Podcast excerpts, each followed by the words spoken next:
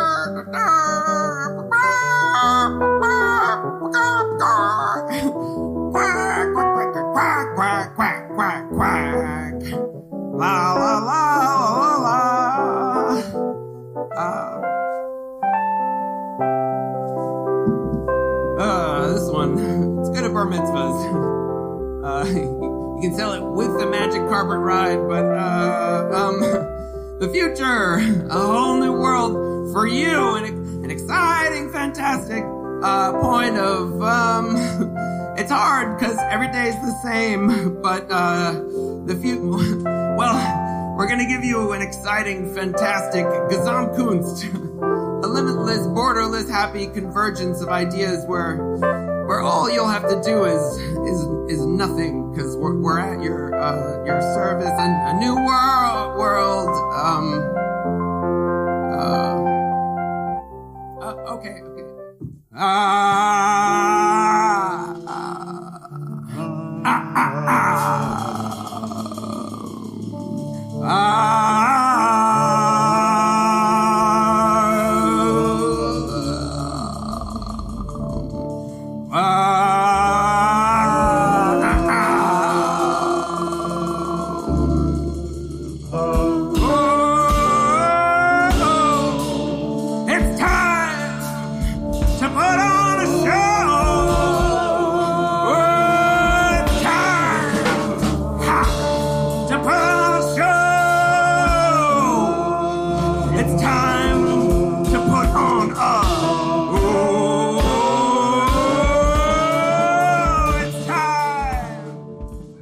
Jeremy. Hi. Hi, Good to have you here.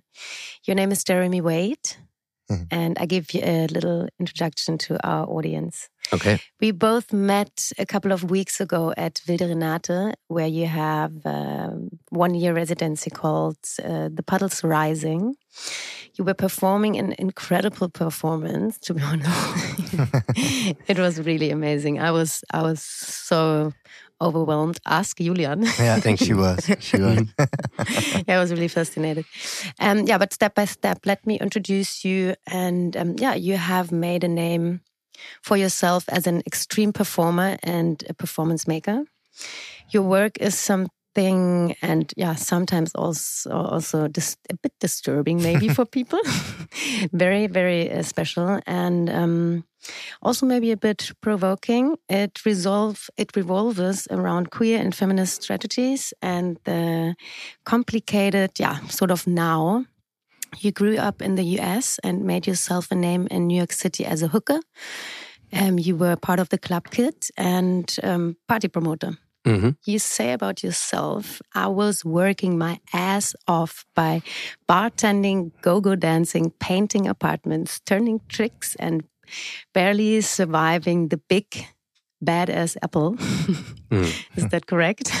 Uh, yes. Needs to be put into context. But uh, yeah, I said that at a certain point. At some point, you said that. um, yeah, you even threw your own parties at the famous gay bar, the Hook, the Cook. The cock. The cock. Sorry, There were no cooks in sight. No, no, no, no. I wouldn't Maybe. eat anything from there. yeah, Except, uh, different cooks, maybe.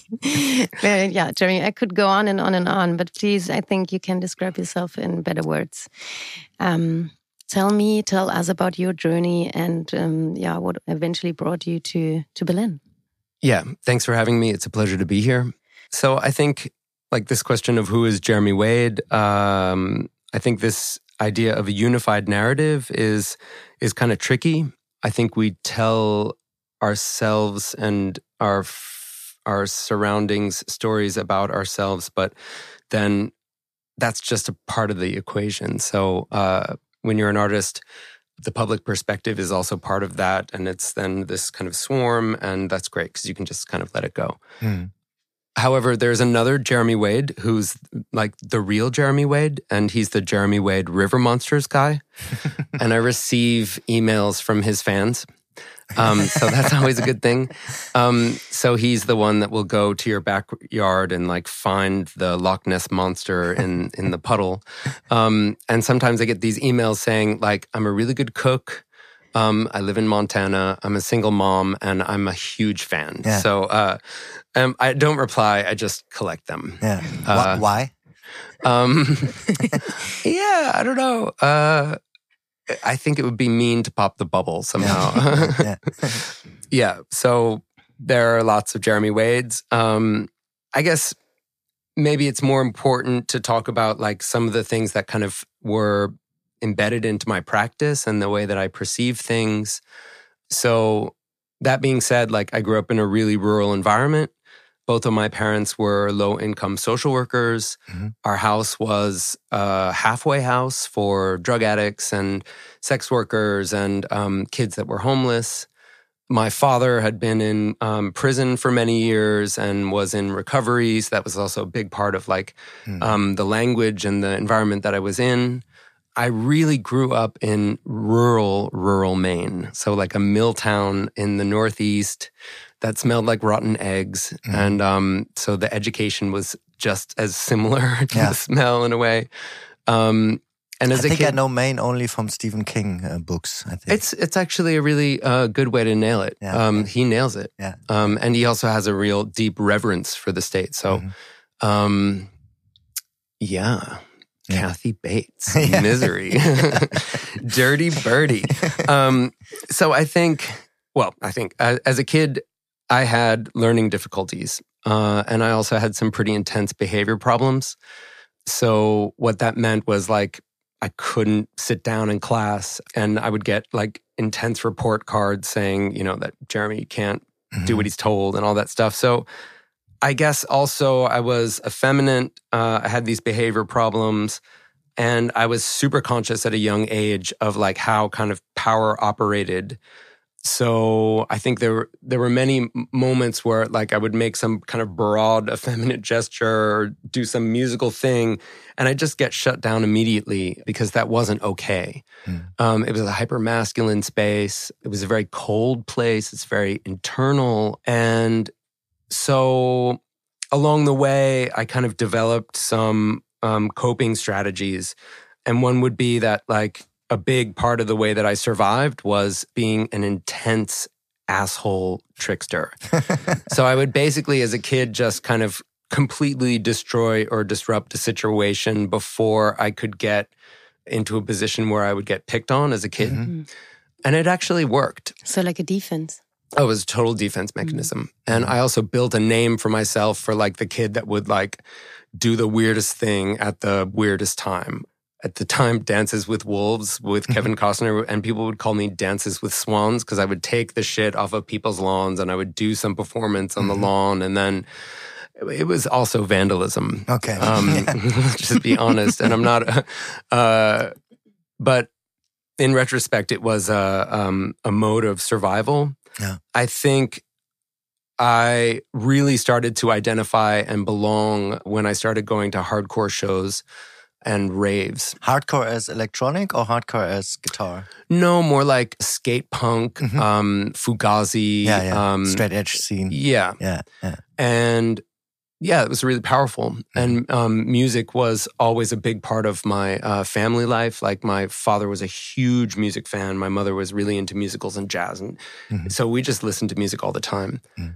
And at a certain point, I really began to own my own taste in music and choices, and and then dance was also a really big part of that. So, yeah, then kind of this mode of like destroying the situation shifted into uh, the social code of social dance. And in the States, especially during the rave scene in the early 90s, um, yes, I'm that old, um, people didn't even know what the fuck it was. Yeah. You know, you'd go to parties and, and they were just completely legal. And this was before the demonization and like, uh, you know the the way that TV somehow demonized uh, the rave scene. Yeah. Mm. And social dance in the states is really competitive and it's really virtuosic, but it's really also about improvising. Mhm.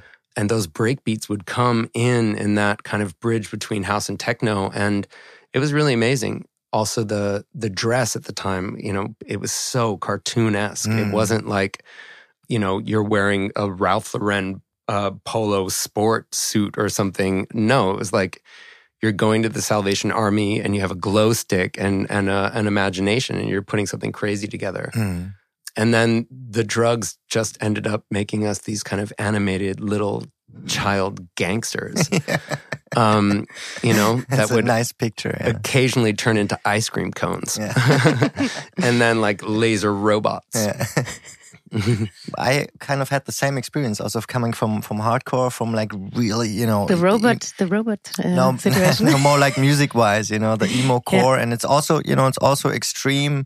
And then, you know, the next most extreme thing music wise was electronic music, was techno. It just came up in the beginning of the nineties, and it, you became also a little part of the of the um, club kids scene there, and that was going on. And Well, that um, this is still in Maine, Yeah. um, so Ah, I'm yeah. still in high school, Okay, uh, and um, so I had a really hard time in high school, and I wasn't a very good student. This was before people understood learning disabilities. Mhm.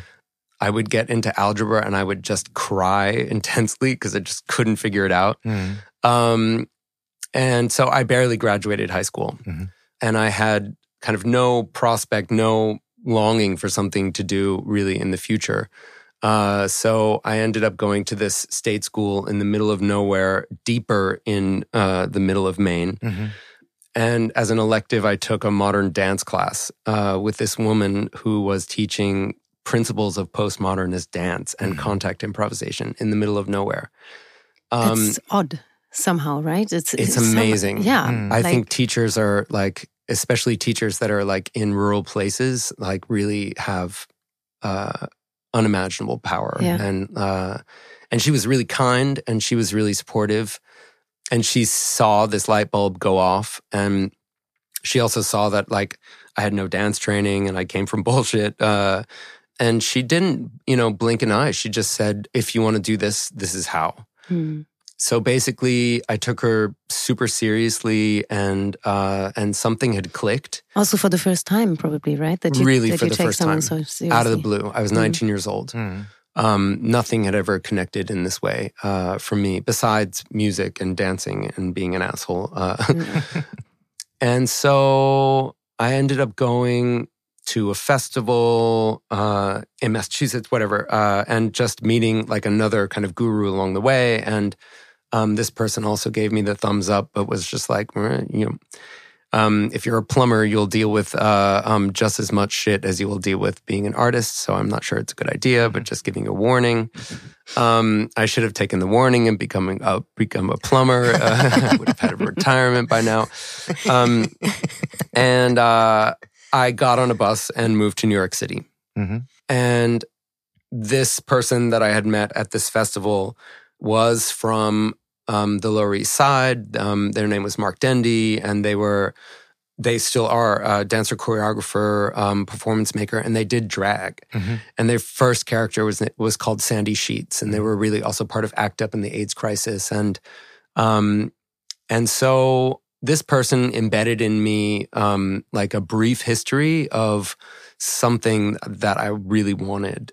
And I got there, and upon advice, Mark said, Listen, just when you get there, go to Squeezebox on Friday night, take all of your clothes off, get on the bar, and dance in front of Michael Schmidt. And uh, if he likes you, he'll hire you. Yeah. And he did. as a bartender or as a uh, As a go-go dancer. go-go Yeah, dancer.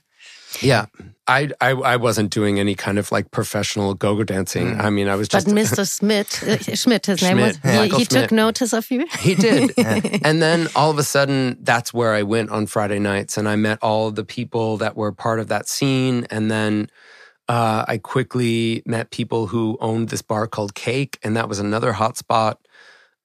I would say it was the end of the AIDS crisis and the Mhm. beginning of the crystal meth epidemic. Mhm. The club kids had just, it was the summer that Michael Alig had gone to prison. Okay. Um, Where everything kind of went down from from that scene. Yeah, it was a bookend in Yeah. a way. Um, but it was still a possibility space. Yeah. And there were still incredible characters, like well, with incredible histories connected to different scenes in different cities. But primarily, there was this thing of like, there was the Chelsea scene um, in the LGBT community, which was like middle class, white, super beefy, um, you know, like giant bodies, tiny heads. Like that was the aesthetic, you know? Mhm. um, tiny gym shorts, and then there were the weirdos, Mhm. And uh, Canary birds, kind of. the, yeah, the canary birds, the um, the birds with one eye, the um, you know, Puddles. puddles. um, I left New York City in 2006. Yeah. So I think one way to encapsulate it, like uh, from my own kind of lived experience, arriving in 1995, um, from 1995 to September 11th, 2001, for me, I'm I feel very grateful to have experienced uh, that period. Yeah. I mean, one interesting fact is that the Cock, Mhm. um, which was a bar that I really I, I worked at um, three nights a week. Um, it was a kind of counter public that you can't really imagine. It was such a diverse mix of people. You had the Lower East Side, four blocks down. You had Bellevue Hospital, one of the biggest mental hospitals in the in, in the galaxy, um, four blocks up Mm. you know, you had celebrities kind of flocking there with East Village punks and and activists and queers of all kinds. And it was the dirtiest gay bar in the universe. I mean, if you sat on the couch, you would absolutely get syphilis. Yeah. Um, and it was just, it was all kind of relegated by cruising, um, sex, drugs, and rock and roll. The music was amazing. The DJs were amazing. There was a different party every night. I threw a party there on Monday night called Chicken, Mhm. uh, where Amanda Lepore and Sophie Lamar would like kind of walk around naked in a pair of heels with a chicken head on on their heads. Um, you know, every once in a while, um, they'd pull eggs out of their pussy and they'd like uh, cock a doodle doo. um, and it, it was amazing, you know. Uh, uh, it didn't make any money. of course not. um, but it was really fun. Yeah. And during the time Giuliani was was mayor, Mhm. and he put the Department of Sanitation in charge of policing the gay clubs. Mhm. Mhm. It's intentional. Yeah. Sanitation, yeah. Clean up the dirty Yeah. faggots. Make that away. That's like, Just right. Get rid of it. Yeah. um and so yeah clubs would be raided like uh um constantly dancing was like illegal in most clubs Mhm. um because they enforced these cabaret laws um Like a year ago. right and um yeah i mean it was it was fucked up it was not perfect but i think that's what made it kind of amazing Mhm. Mm. and then the twin towers fell Yeah. Right. uh, and I had a nasty crystal meth habit. Mhm. Oops. Mm. And I ended up kind of like falling out of the club scene. You know, I had uh, like, I was technically doing well for myself. Um, well, I won't use the word well, uh, but um, was nothing healthy about it. But I had a, a party at Flamingo East right before the towers uh, fell with Honey Dijon. It was like, it was cool. It Mhm. was like off the hook. Mhm. Mm. Um, but after the towers, the city went into this mega shock doctrine of gentrification. And I made like a deep commitment to myself to like take care of myself and also like really step up to the plate and pursue my career as a choreographer. And that was also the time when you decided to leave New York City and go to Berlin in 2006. No. So from the time of um of uh September 11th, 2001 to 2006, um I had a job as a personal assistant for a famous psychic. Mhm. Wow. And it was really easy. And that's really what I needed. And it was really super structured. Mhm. Um, I would walk his Cairn Terrier. Mhm. Um, I would pay his bills. I would be nice to clients. I would get him lunch, organize things, clean things, whatever he needed. Was it difficult for you to just uh, like change the topic of your of your job so drastically? Um, it was deeply necessary. I didn't really have a choice. So that was also like for you and for your like health. Yeah, I was I was pretty fucked. Yeah. Um and and I had hit bottom, so to speak. And Mm. um hitting bottom, it's a jumping off point. Uh, don't worry about it. You just have no you have no belongings. Well, that's no checked baggage. um, so it ended up being this place where not only did the job provide structure, but I lived in a shared 3,000 square foot loft in Bushwick. Mhm. That was still possible then. Mhm. Um, it's now Gagosian Yeah. Gallery or some shit. and I spent the majority of my time in the studio. And I think tracking all the way back to being an effeminate kid who was sensitive to the way power kind of played out, I, when I moved to New York City, I didn't stop taking notes. Mhm. I have this memory for like behavior in public. I have this memory for, um, for music and I have a memory for like situations and the way that they occurred or the way I think they occurred. Mhm. And I really started to use that. I was in this reading group um, with Andrei Lepecki studying theory at the time, a lot of post structuralist, uh, um, Lacanian uh, theories of like um, identity and becoming. And everything really started to click. Um, my dance education really started to click. And I didn't really know what the fuck to do um, after my dance education. But then when I really started to take it seriously and get in the studio, I had all of a sudden a practice. Like I knew what to do there. So the first piece that I made was called Glory. Mhm. Um, there was one solo that kind of was the predecessor to that. And I ended up kind of looking at this kind of emotional, behavioral, and abstract body. Abstract meaning like the language of dance. Um, I ended up kind of making a language based on those uncomfortable moments, the cringing after the thing that you said, wanting to take it back, avoidance mechanisms in public, watching people like get disgusted by a smell or or um, or a thing. I I was taking also movement really from like the height of ecstasy in a club, Mhm. um, uh, those ecstatic, intimate moments, and somehow making these connections and really making a dance around the politics of ecstasy, Mhm. making a dance about how power plays out on the body. A body that has no power, a body of like heightened arrogance and, and monstrosity and going back and forth between them. And I won an award for it. I got some recognition for it. And it took three years to make, which is almost ridiculous uh, in hindsight. Yeah. Um, but the funding was just very minimal, you Yeah. know. So I had this job, I had my studio practice, I had like these things kind of piecing together my life, and I'm also uh, I'm I'm proud of uh, of that person as well. Mhm. Uh, um, like good job, Yeah. uh, you know, Yeah, uh, job. because it's hard to step up the, to the plate and make that first brush Yeah. stroke. And I, when I look back at the piece now, the decisions that I made were intensely strange, um, and not at, they weren't arbitrary. The composition itself was strange enough to be able to house those sites of like incomprehensible degradation, Mhm. uh, and then slowly crawling, spiraling, um, moving towards some kind of ecstasy of surrender and some kind of like power. But it wasn't a power of like the people that have power. It's a power of recognizing and channeling your own vulnerability and making that shine. Um, So when you like build kind of build up something out of out of almost nothing, I would say like in in in, uh, in the beginning of the 2000s, um, and you build up your career.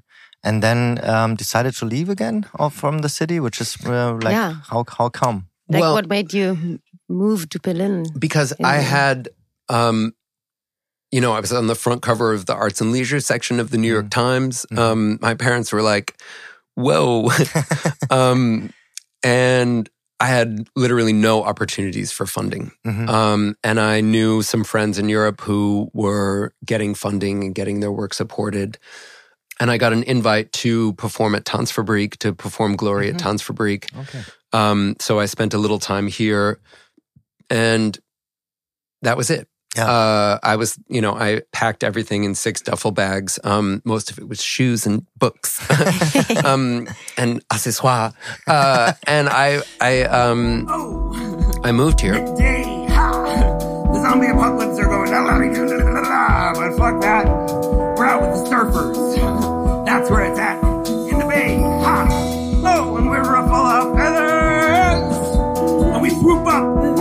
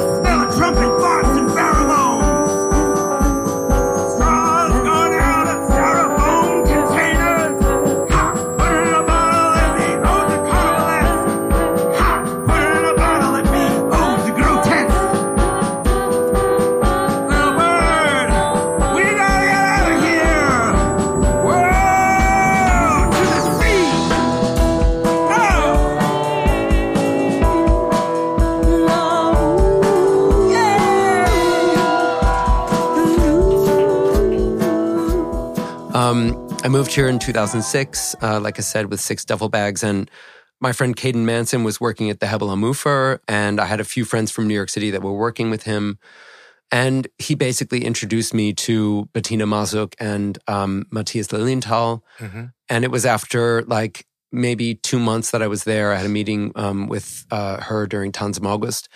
It was one of the most uncomfortable meetings I ever had in my life. Why? Why? Um, because she- it was it was stiff, and uh, she's an amazing um, uh, curator, uh, and I have a lot of respect for her. But she, she's also um, a tough cookie, and she was not having the the the package that I was kind of presenting or what I was trying to sell her. But then she, I, she watched um, the entirety of my first solo there in the office, and I was sweating Yeah. Bullets. And after that, she said, "I'm going to help you um, to apply for uh, for funding, and if Yeah. you get it, we'll uh, help you to make your first piece." Oh, Um, how did that Did it go? work out?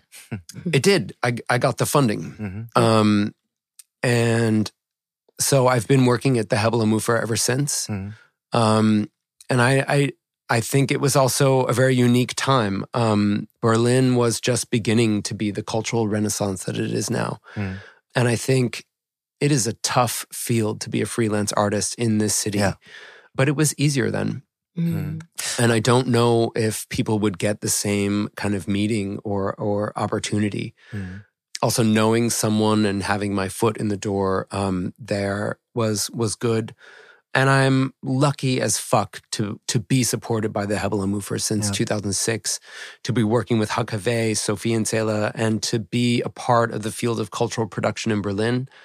Um, I have so much respect for not only the the artists um, that make the scene what it is, but also the cultural workers, because without them, this support structure wouldn't be there. And uh, especially during the lockdown, mm. it was the people from that scene, actually, from the Freiheit scene of uh, contemporary performance in Berlin, that ended up getting demanding um, mm. that freelance artists be taken care of um, with this COVID support. And uh, yeah, I had friends in New York City who were literally picking through the trash and um, mm. joining food co-ops because they were hungry. Yeah, yeah. Um, and these were celebrated artists with Guggenheim fellowships and mm. MacArthur fellowships. Um, how hard is it, um, like especially if you're an artist, um, especially the funding? Uh, do you then take care of that yourself, or do you? Because I couldn't imagine of those two sides that are so opposite. You know, of um, taking care of all, every, all the applications and everything you need, and on the other hand, making your art.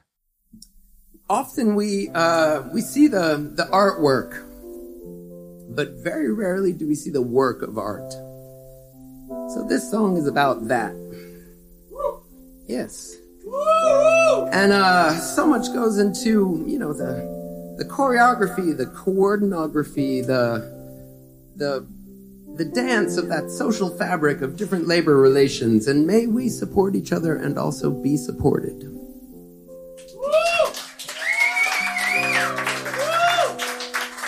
So I would like to take this opportunity to thank Christian in the booth Thank you very much. Also, my very special blue eyed cockatoo, Darcy Bennett, in the front row.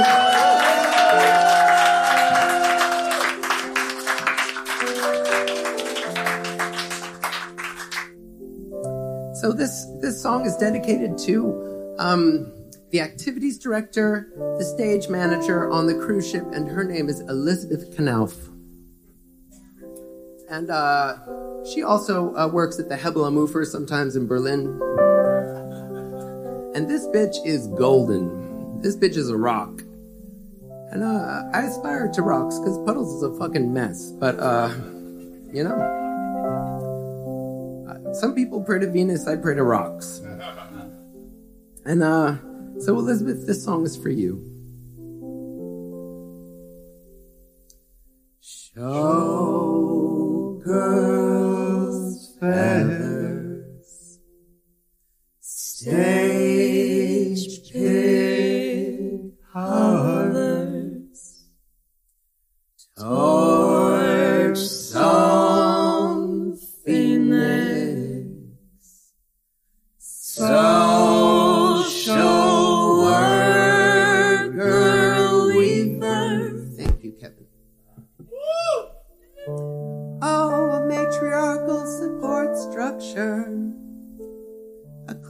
with all the notes in it and all the details, the lights, the da da da. The plugs, the person who mops the floor diligently. Oh, look how it shines for you. Oh, oh, whoa. Clap, clap, clap. Quack, quack, quack. Can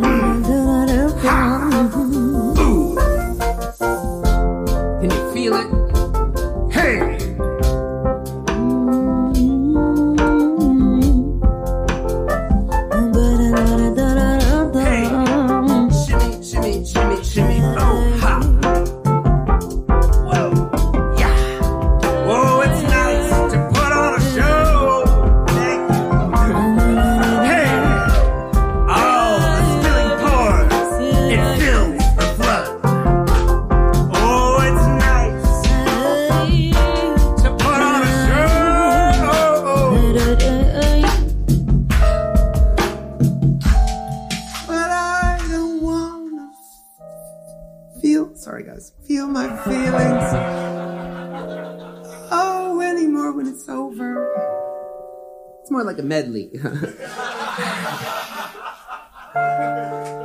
I don't want to feel my feelings anymore when it's over. It sounds like Radiohead. Fuck it. Uh,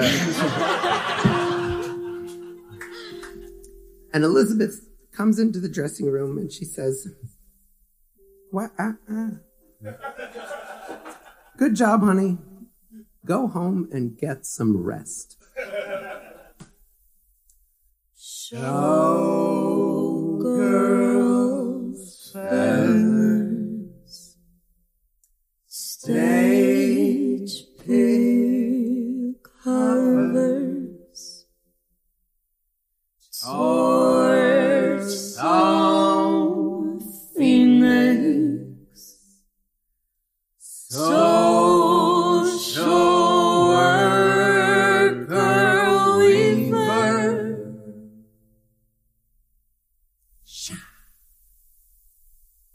Golden. Thank you. Within the freelance scene, and this is, I mean, maybe this would be a bridge to Puddles because Yeah. she's also, um, she's a showgirl that's tired of smiling. um, please rate our performance on the way out. It's the green button, you Yeah. asshole. um, And so, because you mentioned uh, Puddles, uh, how did you find her? okay. Um, How was Puddles born? So in 2019, I made a piece called The Clearing. And I don't know, I would say since 2016, I had been focused on one refrain within queer theory, uh, post colonialism, disability studies, um, environmental studies of the idea of the formulation of a difficult sense of hope Mm. and that this sense of hope, uh, um, despite its potential reality, was essential to like numerous civil rights movements throughout time. And I kind of charted it out through a lot of different ways. I played a dead clown who sold death to the audience. I uh, played a battlefield nurse who's 5,000 years old and uh, hosted a, a project called the Future Clinic for Critical Care. And in 2019, I've always had this recurring nightmare that I gave birth to something, um, but it was dead. Mhm. And I pay close attention to my dreams. So I literally staged uh, that in a kind of three act performance called The Clearing. And the first act of The Clearing, I play a janitor in the deep future who gives birth to, who puts on this elaborate super techno laser ritual Mhm. With a pair of potato mashers in my hand and a blue see through latex suit. And he goes about putting on this ordained ritual. And eventually, uh, part of the ritual is that he gives birth to the symbol. And the symbol dies. And it's devastating. Um, it's super hardcore. And during the process, people were like, how it, you can't end it like this. Um, I know this is like integral um, to stage, but it's too much of a rupture. Mhm. Like, w- why this um, form of disruption? And eventually, I started to think through like, who is the archetype? Who is the character? Who is um, the figure that can really deal with the death of hope? Mhm. It wasn't the janitor in the deep future.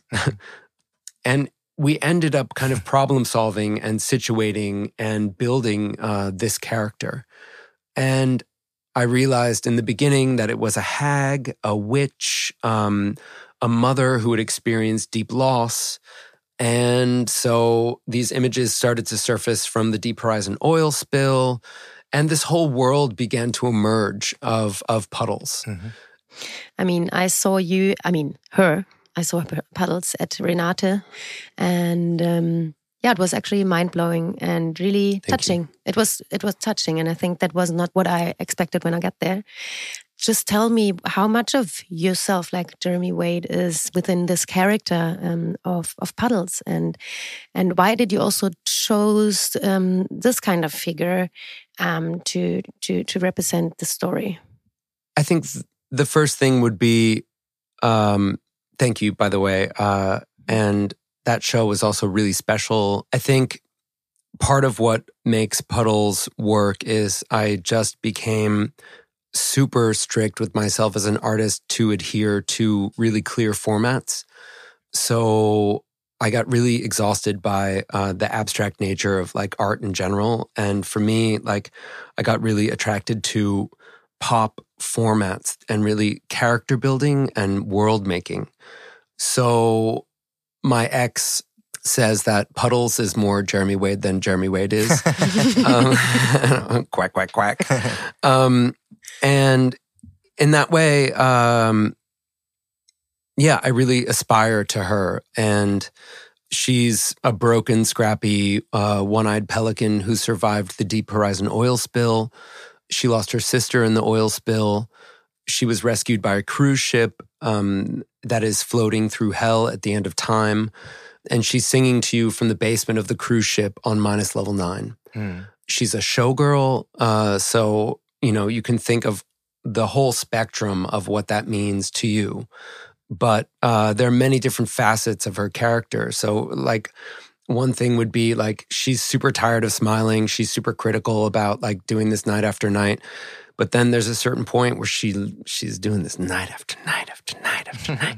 You know, so she's like she loves what she does, but it's also killing her to a certain extent. Mm. Um, and But it is a bit of your own story, right? Like There's so many parts of what you just explained to us now mm, uh, sound so familiar to what Puddles is. And um, do you some do you also like kind of speak through her?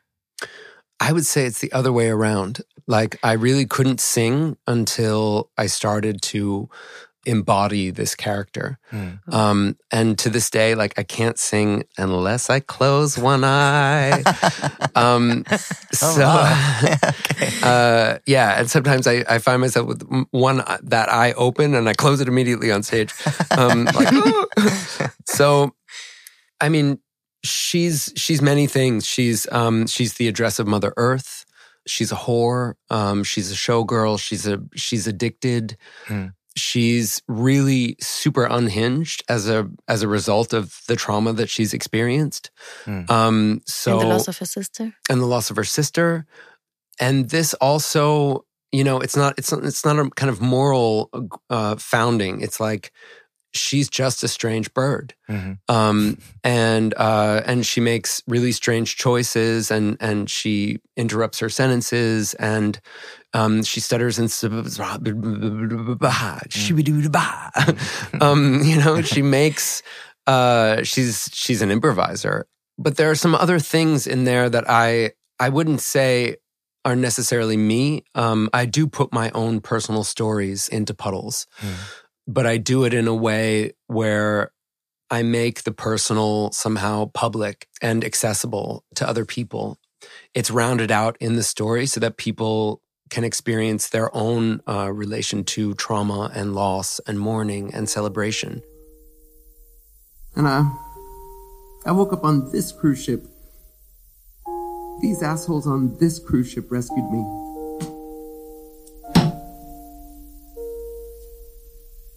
And uh, witches they um they chanted things, and nurses they lit candles, and they they said, "Puddles, your sister is your sister is no longer here."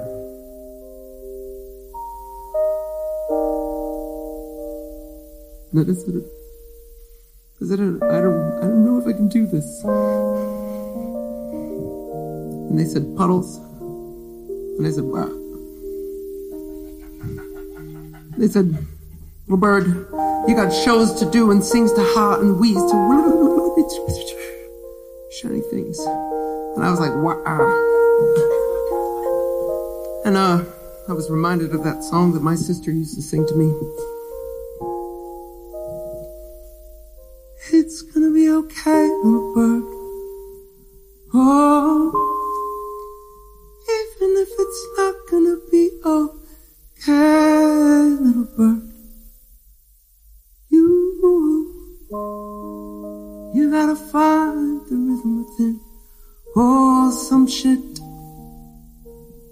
Baby, it's gonna be okay, little bird.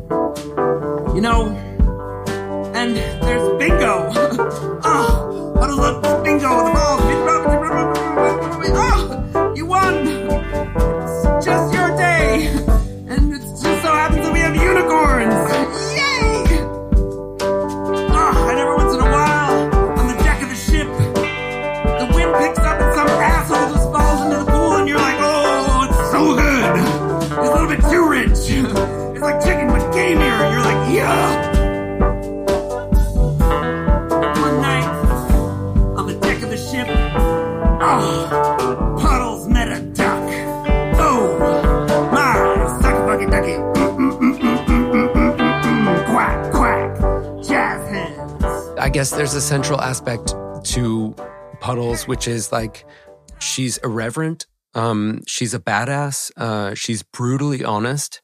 She's silly, and somehow like the child is always super accessible to her. It's Yeah. right there, and she she loves a shiny thing in a way, but in in uh, of course it's like this animal attribute. But for me, it's also very much like she is in this kind of sustained sense of awe Mhm. like there are moments when she she finds the beauty in like really in trash and i think uh that's a really big part of my practice The flower on the trash.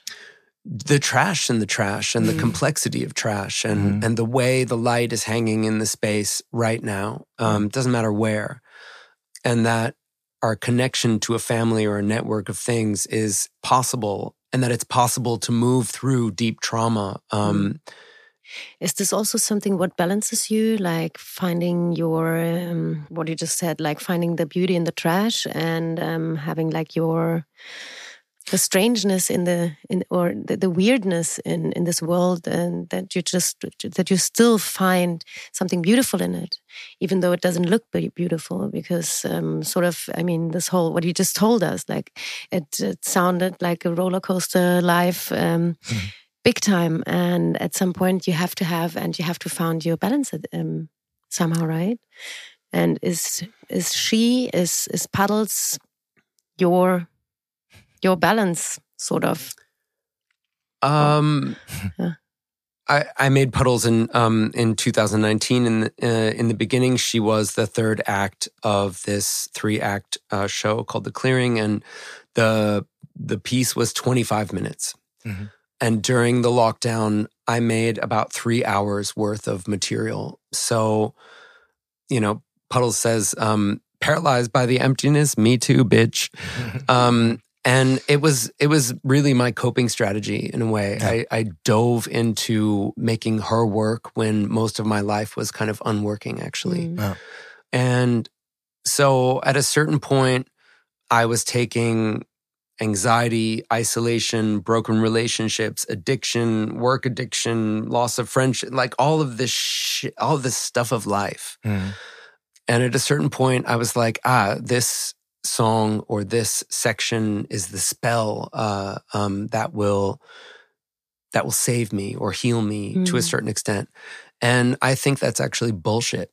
Mhm. Um, like uh, this is theater, Mm. and it's not real, Mm. and it creates a possibility space of belonging, of shared intimacy, of uh, shared stories.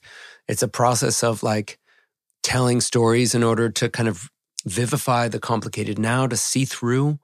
It's the stuff that poetry does. Um, it helps us to like sort through the the bullshit stories and and and find find like a clearing. Mm. Mm. But it's also just theater. Mhm. And uh, so, yeah, a real wake up call for me was like, I have to take care of myself first, and then rise to the occasion of uh, of this character. and Yeah. not the other way around Yeah, yeah um, you're surrounded by a beautiful team there maybe we also mention them um, your whole band right Mm. Trinati um, so that's really an evolution, a recent evolution since 2019 up until.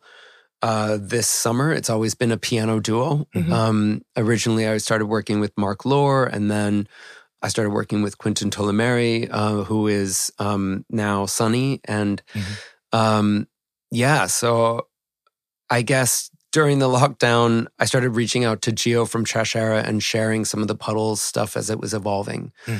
And we had these small residencies along the way, one at um, uh, Frankfurt um, Mousonturm and then uh, HKW, but very little. I mean, most of it is built from Corona um, Yeah. Hilfe. So Gio was like, I believe in this. It's true. And I was like, I really want a residency. Mm. Like, um, uh, and he was like, well, let's, let's see, um, if we can make it happen at Mm. Renata. Mm. And six months later, um, I had a meeting there. it was a Mm. very slow process.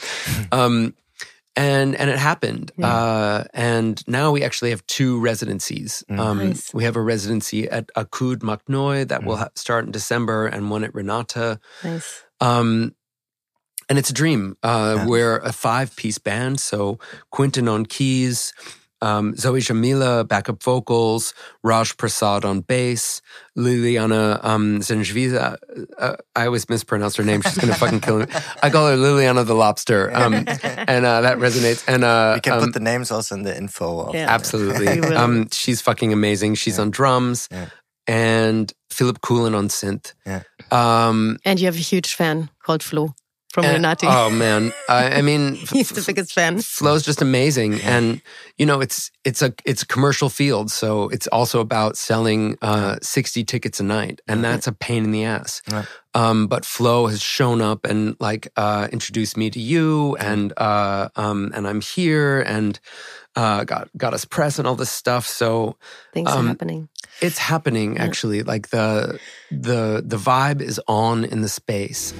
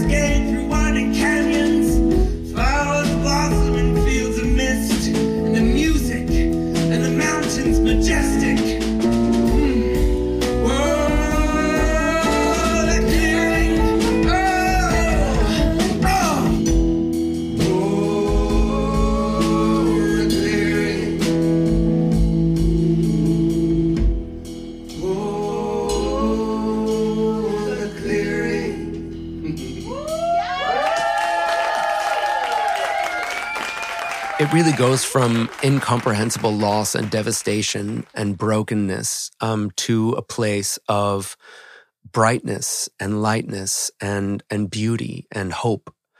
And it's also coming from a legacy of drag coming from a legacy of making stories for the people who need to hear them. And she's a good person to deliver a torch song Mm. you know she's um she's a broken busted bird who's like really been through it Mm. and um and when she opens her beak to sing uh in the end it ends up being all the more powerful because you've taken an audience through all these different facets of her character Hmm. um the muck the brokenness um uh the uncomfortable moments Yeah. Yeah. So it also is um, at the right place in Berlin, I think. Yeah, definitely, definitely for the right people.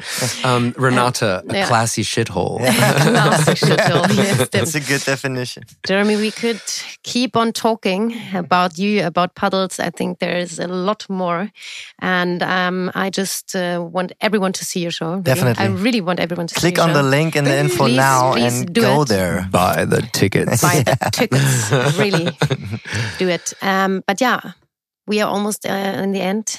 But what uh, what is planned for the for the next uh, weeks, month, for the uh, until the end of the year? What what's coming up? Uh, so on November 23rd and 24th, we will show Act Two of the Puddles Saga. Mhm.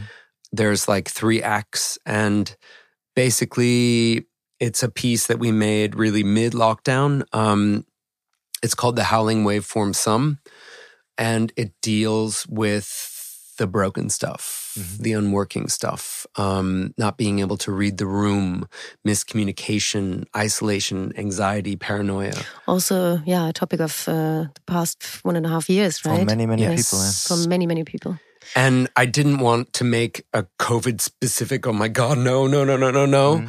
But uh, we we wrote these new experiences into the myth that already exists, you know, into the Mhm. character and this and this big the world that she embodies. The piece is called The Howling Waveform Sum. Uh, we'll have the whole band 23, 24 at Renata. Um, we cover three songs from Benjamin Smoke, Mhm. um, who was an amazing drug addicted, HIV positive, um, trans queen in Cabbagetown, Georgia. Really big inspiration to REM and Michael Stipe and Neil Young, um, who is making super avant garde torch songs of um, unworkingness. Mhm. Um, and you know he's not in the in the pop arcana because the music was far too difficult uh, um, for people to deal with. but we we try to do it justice in this show, and it's great that Puddles can really embody that. Mm. And then we're using this poetry from Ezra Green, um, written specifically for Puddles and for this show. So the show is two hours in its entirety, and uh, the first act is this act two, and the second set is just really a song to song um, uh, build up. Mhm. Yeah, Nice. So Go good, there. Good things are coming. Quack quack quack. Quack quack quack. Thank you so much, Jeremy. It's been Thank a pleasure. you Thank you. so much. Thank Thanks. you. It is amazing to Yeah. listen to you, Yeah. to your story, and yeah, it's a deep dive into into Next next year is part two, I hope. yeah. Cool. Pleasure. Thanks a lot. Thank you. Thank you. Bye. Ciao. Ah, and maybe, and maybe, uh, it's important to say we have a lot of links. Yeah. What we um, include in our um, Spotify, and also maybe we can listen to a bit more of Puddles now. Cool. Cool. And also uh, www.puddlesthepelican.show. yes. Our new website. Click it and buy the ticket.